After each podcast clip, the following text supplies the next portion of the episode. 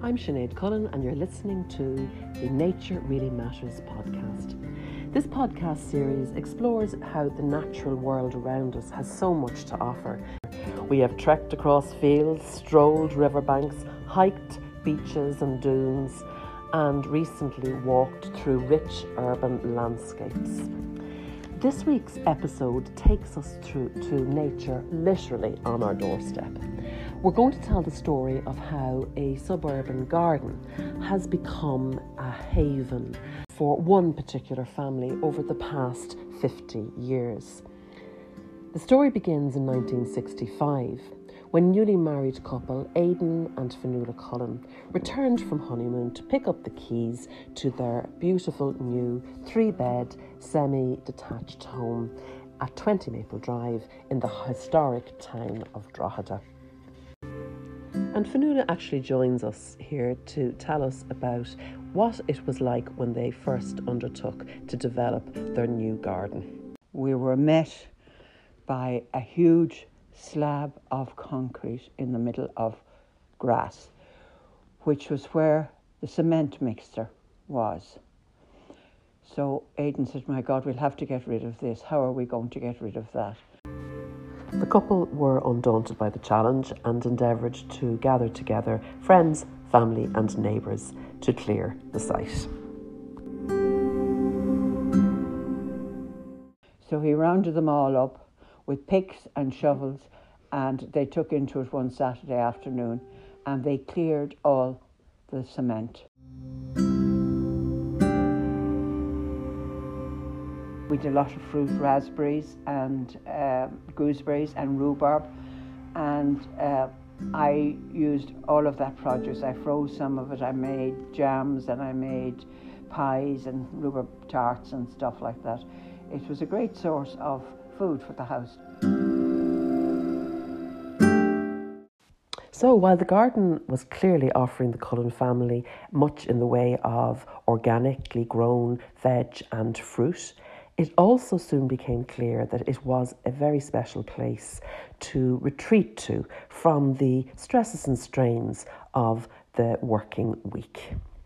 From the time he came home from work in the afternoon, he would head, after dinner, head out into that garden. He loved when spring came and he loved digging. I don't know, I think the soil meant something to him. He just loved digging and planting.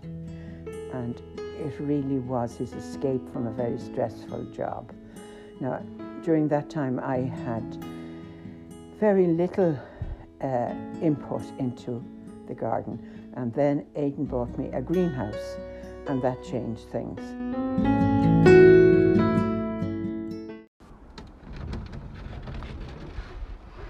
So we're just stepping here now into the into the greenhouse. So Fionnuala, tell me what the green. Well, the greenhouse, bought you the greenhouse. Yeah. yeah, and in the beginning, the greenhouse, I grew tomatoes. I became interested in growing tomatoes and cucumbers, and aubergines.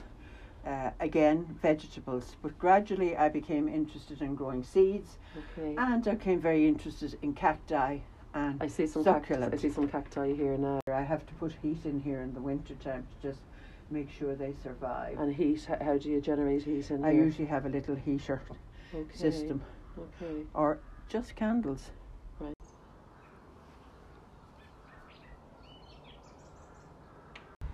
They're my bird feeders. I have several bird feeders around the garden. And do you have much much activity? Yeah. yeah. Tell me. I have blue tits and I have uh, grey tits and I have chaffinches and bullfinches, and lately we have long-tailed tits.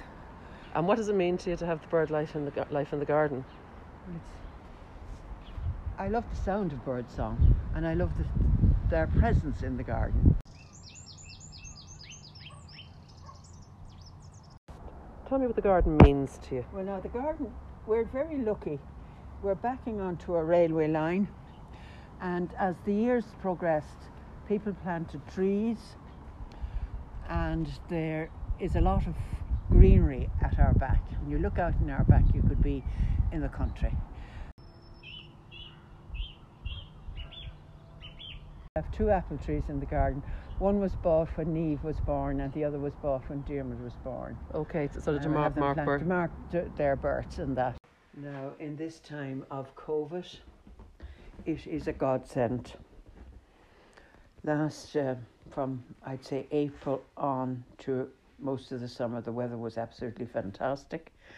I came into the house very little. I spent most of my time in the back garden. I'd even sit out and read in the back garden. I love growing plants, seeing them mature and fill up spaces, and that I love to see, as I'm looking at the moment at my first lot of snowdrops, and I have some little daffodils, crocuses and irises up at the moment, and I just they just lift your heart when you see them. They just lift your spirits and your heart when you see them, and it really tells you that nature is ongoing. Like that bed was covered in snow a couple of weeks ago, and now it's alive and kicking and blooming.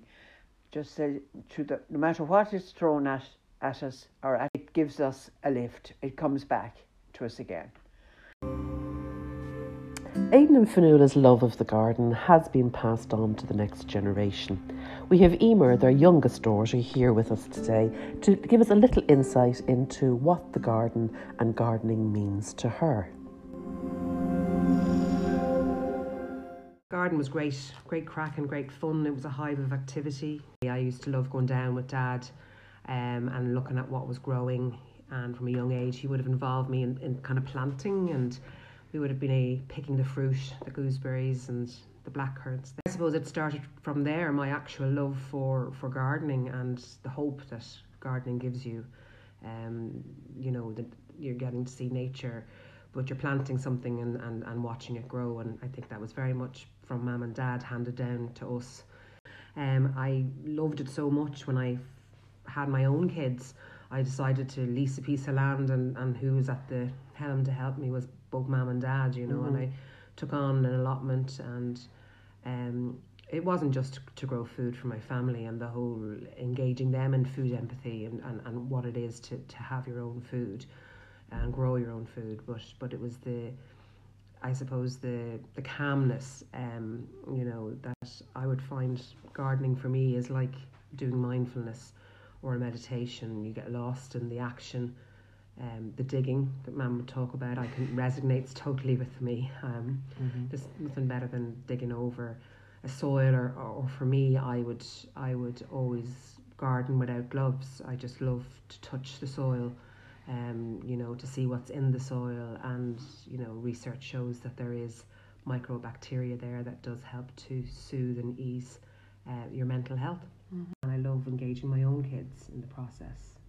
Um, so it's it's moving into the next generation. Absolutely, yeah. I mean, yeah. At this stage of the year now, Bonnie will be in, engaged in, in seed planting, and loves the excitement of seeing things coming up. I always have fond memories of, you know, the two kids kind of gone missing in the allotment, and they're down in the peas, just eating the actual peas and munching on the shells of the peas, which, you know, we always did as kids. And do, do you grow your own herbs? We do, yeah. yeah. We, we we grow all our own herbs. Um, And it's amazing in a small contained urban garden what you can grow. So last year we had pumpkins, we grew tomatoes, we were able to grow peas and beans and a wide range of lettuce. We found old pallets and we built beds, and um, yeah, we're just using utilising all the space to grow, you know, things like kale and spinach and leeks. So it's not... You don't need loads of ground. You can mm-hmm. grow in containers as well. So all potatoes this okay. year were grown in containers or big pots, grow bags. Um, so yeah, a lot of ad- adapting. I'm kind of looking now into vertical growing. So taking taking my growing up okay. rather than um, always look, needing the ground space. Yeah. If I'm in the garden, I just get lost. I just get lost in the moment. Yeah. Um, my thought process, my mind becomes very still. Um. I find, you know, the wonder that's around you, um, what you're seeing, the visual, the senses mm-hmm. are evoked, and, and yeah, I think it's it's definitely my my peace time. You'll find me in the garden if somebody's annoyed me.